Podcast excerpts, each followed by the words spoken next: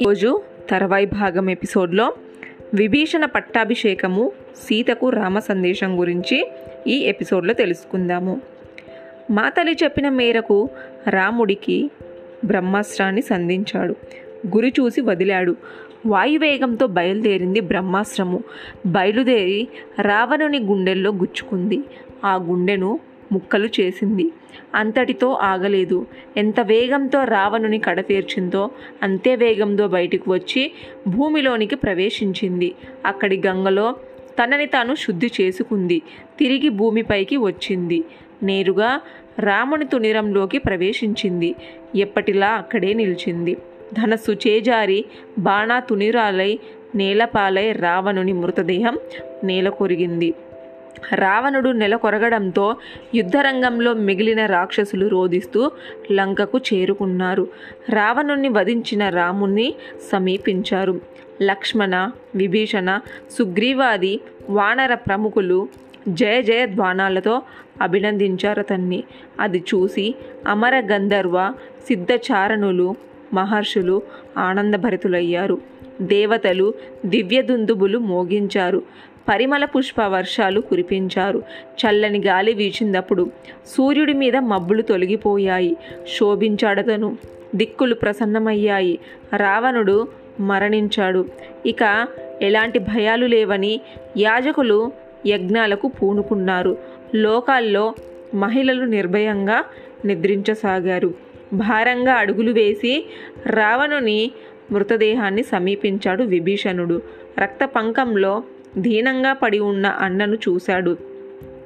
ద్వేషం పోయిందతనికి అన్నతో సంబంధం గుర్తుకొచ్చింది. కన్నీరు పెట్టుకున్నాడు. అన్న నీకు తెలియని శాస్త్రం లేదు. అన్ని శాస్త్రాల్లోనూ పండితుడివి. ఎన్ని యుద్ధాలు చేశావో? చేసిన ప్రతి యుద్ధంలోనూ నీదే గెలుపు. హంసతూలిక తల్పంపై హాయిగా నిద్రించేవాడివి.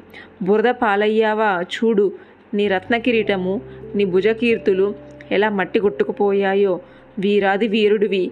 నువ్వు ఓడిపోవటము నువ్వు మరణించడము అంటే జాబిలి చీకట్లలో కలిసిపోవటము. అగ్ని చల్లబడటంలా ఉంది. అంతా విడ్డూరంగా ఉందన్నా. విస్మయంగా ఉంది. నెత్తి కొట్టుకున్నాడు విభీషణుడు. ఇలా జరుగుతుందని నేను ముందే ఊహించాను. అందుకే చెవిన ఇల్లు కట్టుకొని మరీ చెప్పాను. ఎన్ని విధాలు చెప్పినా నువ్వు వినలేదు. విధిని తప్పించుకోలేకపోయావు. అయ్యో అన్నాడు విభీషణుడు. ఇంకా అనేక విధాలుగా శోకించాడు. రావణుని ముందు కూలపడ్డాడు. రాముడు అది గమనించాడు. విభీషణుని దగ్గరకు వచ్చాడు. విభీషణ అని అతని భుజం మీద ఓదార్పుగా చెయ్యి వేశాడు. ఏడవకు నీ అన్న దర్బలుడై మరణించలేదు. వీరుడిగా మరణించాడు. వీరస్వర్గాన్ని అలంకరించిన వారి కోసము దుఃఖించడము అవివేకము. మహావీరుడయ్యా నీ అన్నయ్య. మహాధైర్యపాలకుడు. అతనుకు పెట్టింది పేరు జీవితంలో ఆఖరి క్షణం వరకు మీ అన్న యుద్ధం చేస్తూనే ఉన్నాడు. మరణించి ఉత్తమ లోకాలకు అందుకుంటాడు అన్నాడు రాముడు. స్వామి భుజం మీద రాముని చేతిని తన చేతుల్లోకి తీసుకొని దానిని నుదుడికి ఆనించుకున్నాడు విభీషణుడు. మిత్రమా ఎప్పుడు తనదే గెలుపు అనుకోవడము భ్రమ. యుద్ధంలో జయాపజయాలు దైవదీనాలు యుద్ధానికి సిద్ధమయ్యాము. అంటే చంపడమో చావడమో తప్పదు. దాని గురించి ఎక్కువ ఆలోచించి దుఃఖించడము వివేకుల లక్షణం కాదు అన్నాడు రాముడు. విభేషుణ్ణి దగ్గరగా తీసుకున్నాడు. ఓదార్చాడతన్ని నాకంత చిత్రంగా ఉంది రామ. మా అన్నకు గురువులంటే ప్రాణము. వారికి సేవించడము క్షణం కూడా లేదు. వేద వేదంగాలన్నీ అధ్యయనం చేసి కర్మ ప్రవీణుడు అనిపించుకున్నాడు. అగ్నులకు క్రమం తప్పకుండా అర్చించేవాడు గొప్ప తపస్వి. అలాంటి వాడు ఇలా చెలియల కట్టలను దాటలేని సముద్రునిలా యుద్ధంలో మరణించాడంటే విధికి సాధ్యం కానిది లేదనిపిస్తోంది అన్నాడు విభీషణుడు. అంతులేని దుఃఖంతో అల్లాడిపోసాగాడు. అంతలో సముద్ర ఘోషల రావణపత్నుల దీన లాపం వినిపించింది. అటుగా చూశారంతా. రావణపత్నులంతా జుట్టులు విరబోసుకొని వచ్చారు. దుఃఖంలో ఊగిపోతున్నారు. నడవలేక నడవలేక నడిచి వస్తున్నారు. కన్నీట తడిసిన కొంగులు పట్టుకొని ధూళిలో పడి ఉన్న రావణుని సమీపించారు. గొల్లుమన్నారు లో లోకైక వీరుడివి. దేవగణాల వల్ల కానీ దానవుల వల్ల కానీ ఓటమి అన్నదే తెలియని వాడివి. అలాంటి నిన్ను ఒక మామూలు మనిషి మట్టుబెట్టాడంటే నమ్మలేకపోతున్నాము. సీతను రామునికి అప్పచెప్పమని విభీషణుడు ఎంతగానో చెప్పాడు. విన్నావా? వినలేదు. విని ఉంటే ఇంతటి మారణ హోమము జరిగేది కాదు. విధిశీల అంటారంతా. అది నిజమైనది. రావణ పత్నులంతా ఒకరిని పట్టుకొని ఒకరు పెట్టుగా రోధించసాగారు.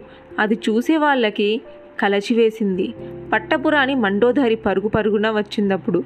వస్తూనే రావణుని దేహం మీద పడి భోరుమంది ప్రాణేశ్వర నేనయ్యా నీ సహధారచారిని మండోదరిని వచ్చాను. చూడు విరిగిన బాణాలు గాయాలతో నిండి ఉన్నా నిన్ను కౌగులించుకునే అదృష్టం కూడా లేకుండా చేశావా? నేనేం పాపం చేశానయ్యా? నన్ను ఒంటరిని చేసి నువ్వు స్వర్గానికి వెళ్ళిపోయావు. ఇది న్యాయమా చెప్పు? మాట్లాడయ్యా పరక్రమ విధివి. సాగర మధ్యమంలో లంక నీ నివాసము. మృత్యువుకే నువ్వు మృత్యువి. అలాంటి నిన్న ఒక మామూలు మానవుడు చంపగలిగాడంటే ఇది కల కాదా? కల కన కానేలేదు కళ్ళెదుట ఇంత వినాశం కనిపిస్తుంటే కళ అని ఎలా అనుకోను? ఇది నిజము. భరించరాని నిజము.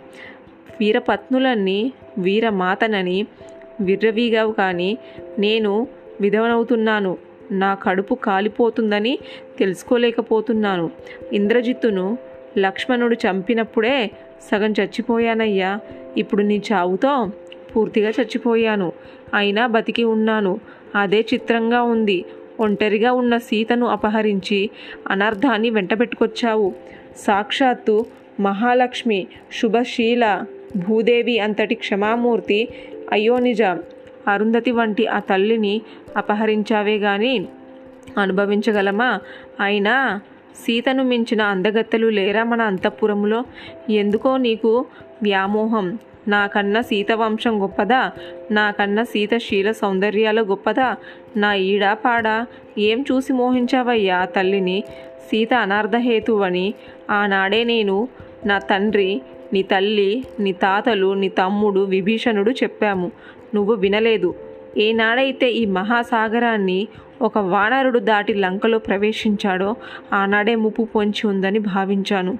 అలాగే ఏనాడైతే రాముడు సముద్రం మీద వారధి నిర్మించాడో ఆనాడే అతడు నరమాత్రుడు కాదని మానవతితుడని అనుకున్నాను. అనుకున్నదే నిజమైంది. రాముడు నారాయణుడు ఈ వానర సైన్యం అంతా దేవ సమూహము అంతా కలిసి నిన్ను సంహరించారు.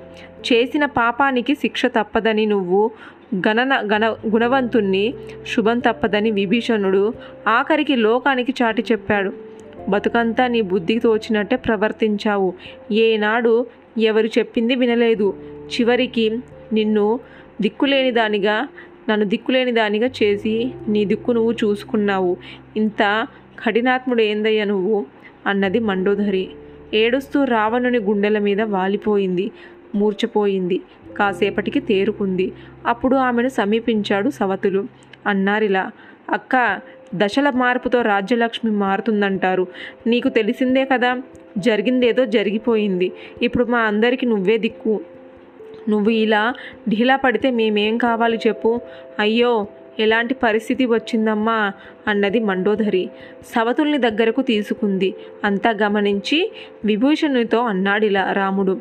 మిత్రమా కాలాతీతమవుతోంది. రావణ పత్నులకు లంకకు పంపించి జరగాల్సింది చూడు. రావణుడు మహాపౌరుషవంతుడు శౌర్యశాలి ధీమంతుడు. అతనికి యథావిధిగా అంత్య సంస్కారాలు నిర్వర్తించు. శత్రుత్వం చావుతో సరి.